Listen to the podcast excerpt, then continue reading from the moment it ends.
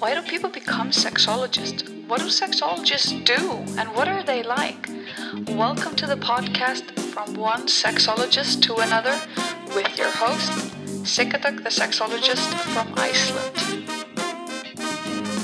Hi, Tanya. Welcome to the show From One Sexologist to Another. How are you doing today? Hi, and good morning. I'm fine. Hope you are too. Yes, I am. Thank you. It's morning here in Iceland as well. How? Yeah, it's here here too, and uh, not too cold yet. Uh, it's snowing here. I'm really cold, like shitty weather.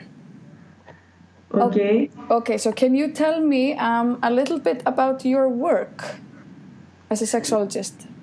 Uh, okay. Um, do you also need me to tell you a little bit about my background? So that yes, it's more perfect. Okay. Um, so I have a bachelor's degree in psychology and a master's degree in sexology. Um, and I have been working uh, for about six years as a private sexologist uh, here in uh, Thessaloniki, in Greece. Um, Thessaloniki is the second biggest uh, city in Greece. Uh, so my work revolves around helping um, individuals and couples as well deal with sexual dysfunctions, relationship issues, you know, issues around sexual orientation, gender dysphoria, a whole range of what uh, sexology covers. You know that there is not uh, just one topic; it uh, it covers a range of uh, themes. Mm-hmm. Do you want to ask me anything more specific, or should I elaborate on something uh, a bit more? So they come to you with uh, gender dysphoria. They do not go to the hospital. Um, first, they need to have. they need to be evaluated. They need to have. Um, um, kind of a license that says that it's okay for them to do like a hormone therapy or take the next steps. So they need um, a paper from um, a psychotherapist uh, and I mean psychiatrist, sorry, and also a, a psychologist. Yeah. Okay. And are, you're one of the people who evaluates if they can go to the hormone therapy. Yes, of course, I'm doing it with uh, my supervisor because uh, I have not had that many uh, experience in this field. But I think it's fascinating, and uh, it's an issue here in Greece that um, it starts evolving, and I'm, I'm really happy about it. That people are starting to talk about it. You know, it used to be very taboo, very secret. Oh, okay. So, are you seeing a lot of people transgender now, or more? Um, not a lot because you know still the majority uh, never uh, goes through the uh, the normal you know in quotation marks uh, way. They try because they don't want to have to go through all this uh, evaluation process it takes about two years. You know the oh, evaluation and then they have to uh, live in the desired sex for at least a year before they can proceed with the surgery for example. Mm-hmm. but of course yes there is an increase. Compared to my first years, you know, when I first started working, I think there's definitely an increase. Okay, here in Iceland, we're talking a lot about what they call gender queer, so people who do not want to be defined by one gender. Is that popular in Greece, or is that on the rise in Greece? It is on the rise, yeah, not so much because I think we're just happy that people um, are learning about gender dysphoria in general. You know, I think you're a bit ahead of us oh, in this okay. respect but yeah, there is a, a, tendency to, to be more open about this stuff. And now, you know, with um, uh, we have voted that um, a teenager at uh, the age of 15 uh, he can seek medical evaluation, uh, psychological evaluation uh, for gender dysphoria uh, without the parents' consent, which is a huge step for us here. Yeah. Okay.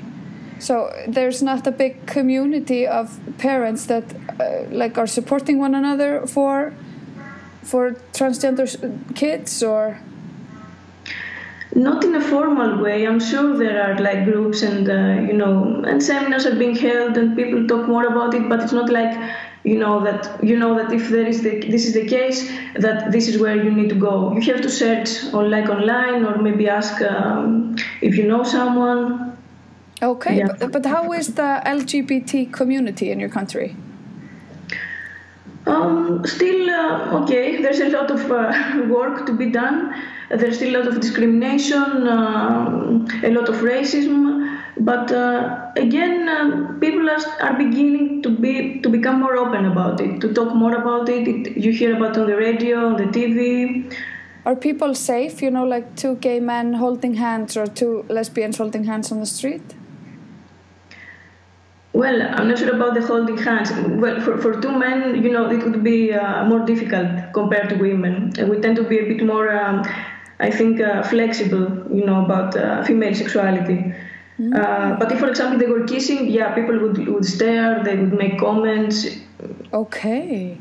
Yeah, definitely. But uh, do they do they have then um, like clubs or cafes that are openly like cater to gay people, or you know have the rainbow flag or something like that? There are mostly in Athens, you know, because it's the capital. There's a lot of uh, anonymity there. It's it's easier. Okay. Uh, also here, but again, not as much as you would expect, being uh, 2017. Yeah. Okay. Wow, that's really interesting. Is, is it uh, very different uh, than Iceland? Yeah, well, yeah, most places are. I don't think we can always be a comparison, but um, but tell me a little bit more. Um, did you always wanted to be? Do you always want to be a sexologist? You know that's that's a funny question because uh, luck had a lot to do with uh, with that actually. Um, until I was in my final year of my bachelor, I didn't even know that uh, sexology existed, like that it was a thing um, you know, we, we didn't learn about it in the university, or we know we knew that we could become a, a clinical psychologist or a you know a child therapist, but nothing about sexology. Mm-hmm. Uh, so during my final year, I had to choose a place to do my practical training. You know, we had to do a six-month uh, practical training in order to get our degree. Uh, and I heard about this place called the Center of Sexual and Reproductive Health mm-hmm. here in my city. And I said, okay, it sounds fun, it sounds interesting, you know, let's let's go and do that. And this was actually, uh, it involved attending an open phone helpline, you know, where people would call and ask uh, advice about sexual issues or relationship stuff. Yeah, okay. Uh, and that and that is where I first learned that sexology was a thing, and that you could actually become a sexologist. And of course, you know, it, I, I, I, have always been fascinated by such uh, things, so this played also a, a part. Um, also, it uh, it helped me because um, there are so few sexologists here in Greece that uh, choosing this profession would offer me better employment prospects. You know, instead of being a, a general psychologist, a clinical psychologist, I would have a specialization that more not a lot of people would have. Mm, right. But what about? Um, are there many sexologists in Greece? No, I think there are like you know five or six in total. Really? Yeah, which is still more than uh, many other countries, of course. Okay, but uh, but still very few, and most of most of them are in Thessaloniki, not in Athens, because of the center that uh, I told you about. Yeah, and do you work with the center today? Uh, no, I think the center has closed. But today I work uh, privately because uh, I have more clients. You know, there has been an increase, so it covers my my financial needs. Have you seen a difference in the problems that the clients bring to you? Have you seen a difference in the seven years that you've been working? Um, I have seen a difference in in, in that uh, now I see more people with relationship uh, issues as well, not just sexual difficulties because you know first when people hear about hear the word sexology or sexologist they immediately think about sex only not about relationship relationship stuff um, I think it's also because I advertise myself more now about I, I post uh, YouTube videos that talk about infidelity for example you know dealing with um, uh, communication issues in relationships so I think this, this also played a part do you think but, it's taboo to go to you do you think it's people don't tell other people that they're going to see a sexologist? Of course, they, they never tell. They, they always tell me you're the first person that I talk to about this thing. Um, that's why my most important tool is my website. You know, they're not gonna ask their neighbor or their friend, "Do you know of a good sexologist?" You know, like, "Do you go for a good dentist?" or, or that. Right, right. So that's why you have to advertise. Yeah, but but I think that more young people now start to not see this so much as a taboo now. I see that there's this uh, shift towards young people visiting me more. Oh, okay. And are, are there um, are there problems different from older people's? Um, I think there's a lot of pressure about performance, uh, sexual performance on young people. like older people, they will come uh, more often. Okay, they will come at some point if there's a sexual difficulty, but mostly they would come um, about relationship stuff. Young people will come about uh, anxiety for, for their erection, for example, or uh, the pressure, you know, to have an orgasm, or why they're not in the mood so much, and they get anxious really fast, you know, from their first experiences. Yeah, okay. So do you find that it's more females or males that get anxious about orgasm and performance and pleasure? Uh, you know, um, guys mostly get anxious about erection, about uh, ejaculation, yes, and women, well, women not so much. No, I think they mostly come to therapy when their partner has a problem with them having an issue, mm. if that makes uh, sense. Okay. So the, they're not. Uh, it's more men that come to you then. Mostly couples, I would say. But yeah, yeah when I see individuals, it's mostly men. Yeah. Yeah. Oh, okay. That's really interesting. Why do you think that um, young people are so quick to seek assistance? I'm not sure. I, I think it's about they watch a lot of porn, you know, which unfortunately is the main um, tool for sexual education, which shouldn't be the case because in schools uh, not much is covered. Uh, also on TV, there's a lot of uh, you know, it, it's interesting because uh, we seem to talk about sex, but not like in um, in an informative way. It's, it's being done in like a sensational way. So, oh, you, you need to have these um, high levels, high standards of performing, and uh, there's a lot of peer pressure also. They always tell me when they come uh, to therapy that, but my, but this is what you're saying can't be true because my friend told me that his first time was amazing, or you know, a lot of exaggeration, and yeah. they think uh, they can't measure up, so they get anxious when things don't go, you know, like they thought they would go from the first time. Wow. Okay, that's really interesting. But yeah. how is um, like how is sex talked about in the media in Greece? Is it is it often on like TV shows or in the newspaper or something like that? Um, again, there is a shift towards talking more uh, professionally about it, you know, like in an informative way, giving the right info. But yeah, there is a lot of sensationalism going on in the tabloids or even in morning shows. Mm. Yeah, like uh, uh, they, they want you to, to give a, a twist, a, a funny or sensational twist to it because they think that it's more appealing to the viewers, and maybe it is, but you know we should start changing that. I think. Right. So they don't really allow for like professional, accurate information. They do, but yeah, not so much, not as you would expect. Right. Okay. But do you have you ever um, done any sexual education in schools? Um, you mean receive or participate in programs educating? Oh, just both. Um, no, for sure. That if we did, from what I remember, it would be only the um, the biology of it, you know, the reproductive system, mm-hmm. and maybe about protection. Yeah, how to avoid the pregnancy or STIs, the, that sort of thing. Yeah. Um, and no, I haven't been asked, or I haven't, you know, had a chance to to look into it more, to participate in some seminars, or you know. Do you know if there if the sexual education in schools has changed? I'm not sure. From what I hear, it hasn't changed uh, much. It, it, it is mostly up to the individual professor, you know, a teacher to decide which topics. So if they're uncomfortable with it, which most people are, you know, because they don't know how to do it, mm-hmm. um, they would just cover the basics. So how babies are made and how to avoid the pregnancy. Yeah, yeah, yeah. It's. I think it's the same in most countries in the world, but everybody wants to change it, but it just doesn't seem to change because the government doesn't put funding and nobody puts it as a priority. Yeah, of course. Now in Greece, you know, with the financial crisis, it's it's very difficult to to put pressure about such stuff. They're they're always going to tell you we have more important things to worry about. You know. Mm-hmm. Is do you still feel a lot from the financial crisis? Yeah, yeah. Uh, it may be even worse than it was before. Oh, okay. There's there's high unemployment, uh, protests, uh, all, all sort of things. You know, people are, are really disappointed and uh, angry. Yeah, because it's been going on for so many years now. Yeah, it started when I was still I was doing my master's degree. We would started we were starting to hear that oh the crisis is coming, you know, mm-hmm. and yeah, it has been going for about six years now. Wow. Okay, that must be really challenging.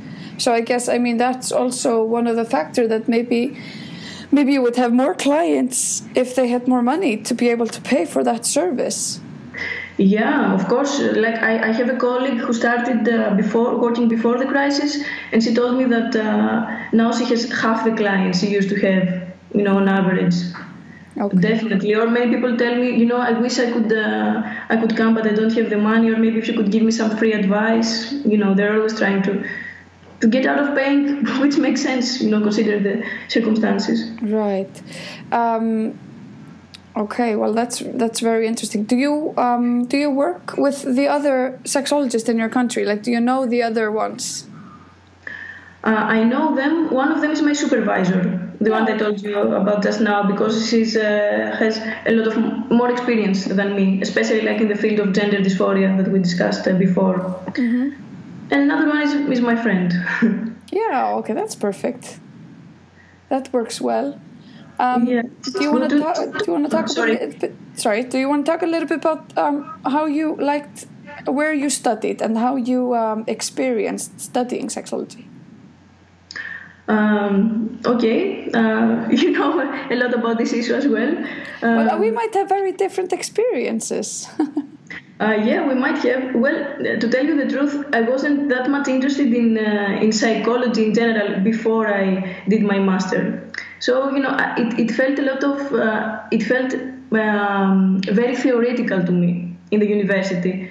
Like you know, we learned about the different uh, fields and different um, um, pros- uh, perspectives, you know, on uh, on treatment, mm-hmm. but. It, it, it lacked the practical training and the training I told you about before, it wasn't uh, it wasn't so hands-on experience.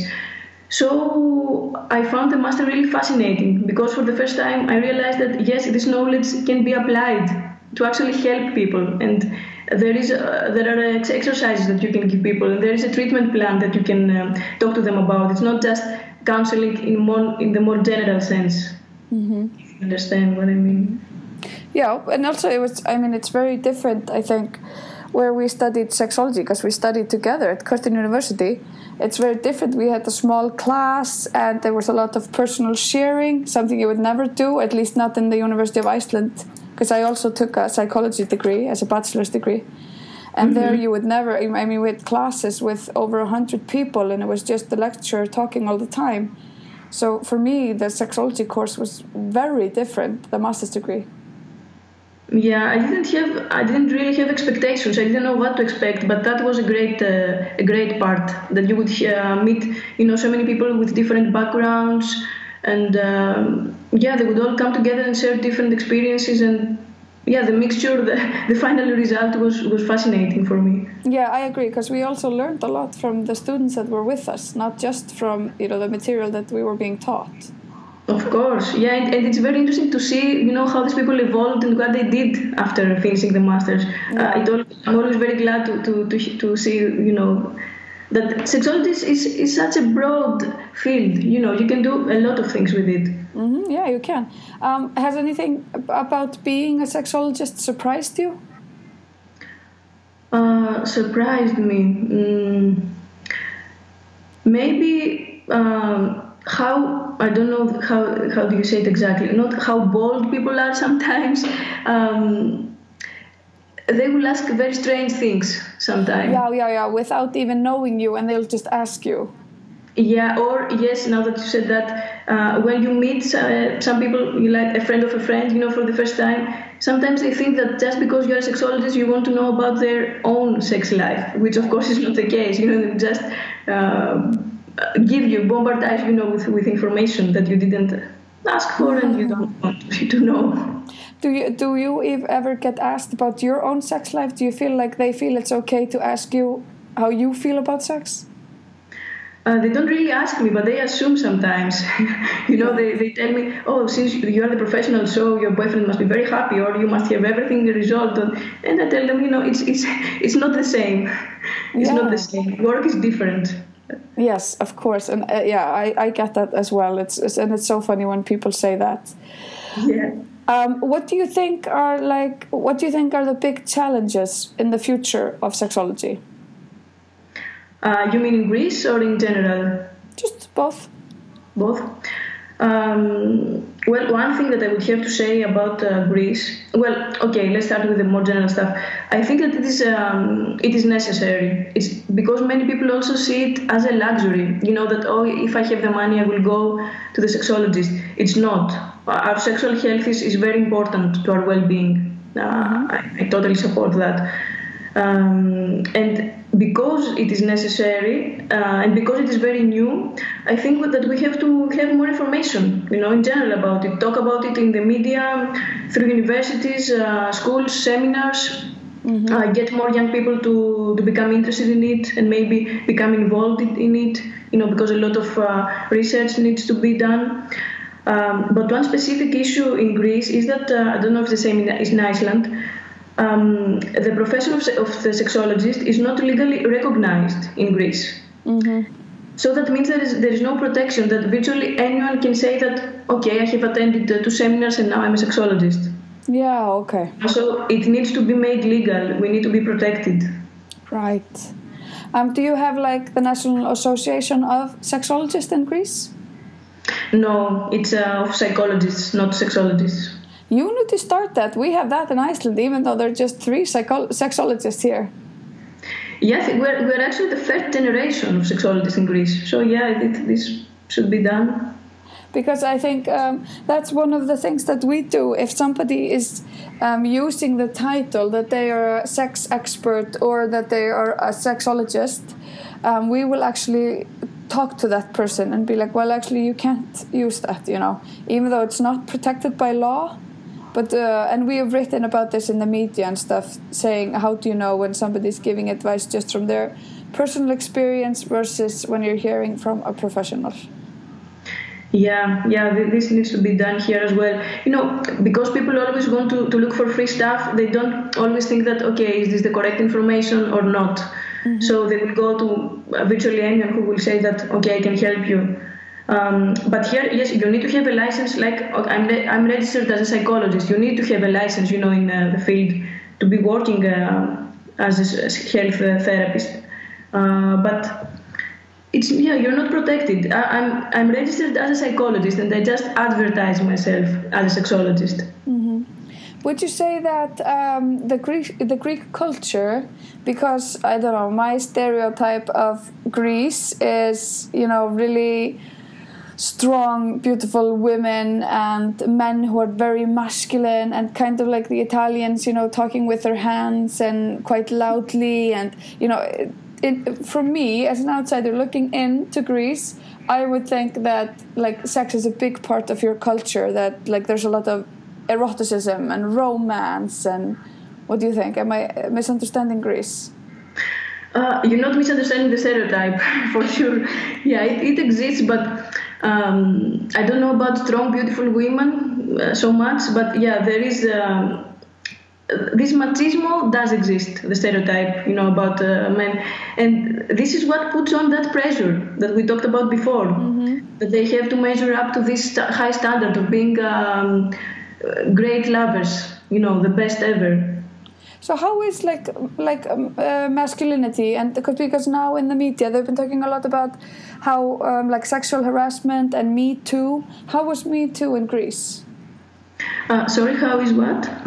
Uh, the Me Too hashtag Me Too, where everybody was talking about on social media sexual harassment or sexual violence that they experienced. Was that not in Greece? Uh, I'm not sure what you're referring to, or I'm not sure I understand that. Yeah, okay. It it was when um, in Hollywood, the Harvey Weinstein, when all ah, the yeah, actresses okay. started yes, saying. Yes, it was talked about it here. It was talked about here as well. And did people start putting on social media their stories of sexual harassment and experience? Not so much here.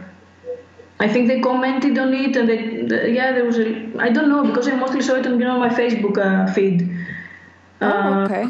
I'm not sure it was talked so much. Ah, uh, okay. Here. In Iceland, was it different? It was huge. Yeah, it was huge. It was all you would see on Facebook and every social media and in the news, and it was just it was really loud. And it ended up actually um, uh, splitting up the government.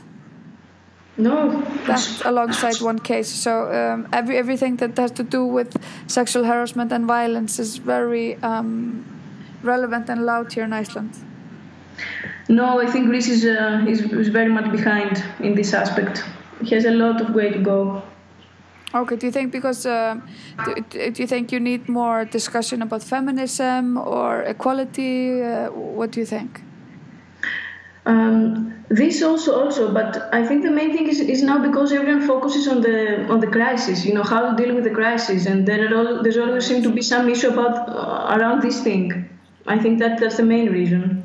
Right. So everything else just stands still and doesn't change because you're focusing on that.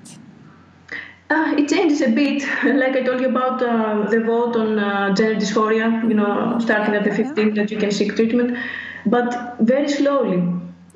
Very, very slowly, yeah. Okay. So you need to educate your Greek men about the, the masculinity that they think that they should have is hurting them. Yeah, I, I, always, you know, of course, I try to do it with my clients or when they ask me over at a radio program or, uh, you know, or, or I, when I write an article about a magazine. But more people need to be doing that so that it, you know, slowly yeah. changes.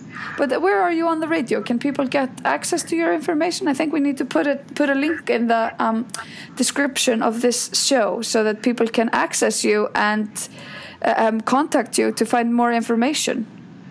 What do you uh, think is the? It will, it will be in Greek uh, though. Yeah, well, that's fine. I mean, I hope some Greek. I will have some Greek listeners who will listen to this. Oh, okay. Uh, I will be on this uh, Saturday uh, at 11 o'clock. On, it's called um, Arena FM. Okay. And are you every Saturday or? Um, it's a new thing, so I'm not sure how it's gonna work out. Okay. Okay. So, but mostly in your everyday work, you are getting clients for for um, counseling, or is that your yes. everyday work? Yeah, that's your yes. everyday work. And I, I also work through Skype a lot and oh, uh, okay. not, not, only with people you know of course with people from other cities in greece but also with many greeks abroad. Yeah i have people from canada from uh, from sweden uh, romania that they, the greeks they, they want to speak greek. They're looking for someone to talk to speak in their language. Yeah yeah i understand that i understand that. So you are the you are the greek sexologist for the world? And not uh, well there are a few others but yeah I, but that's cool it is yeah it's it's good. It's good to be able to help even through skype. You know i always prefer to have um, people come here and uh, talk face to face but it's the next best thing as i tell them. Yeah yeah exactly. No i think it's perfect because like you said people are all over the world and i mean me and you are now doing this in separate countries. So it's i mean we have to use the technology that we have. Yeah yeah. Okay, before I let you go, is there anything else that you want to add to it? Um, no, no, can't think of anything right now. Okay.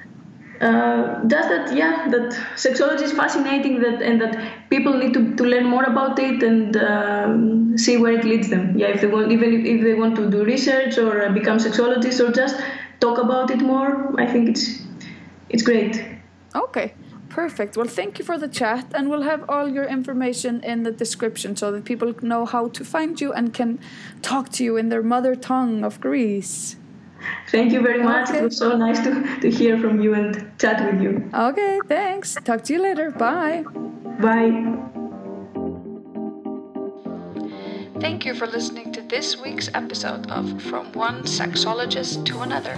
If you want to be a guest on the show, you can contact me on my website, siggadog.com. That's S I G G A D O G.com.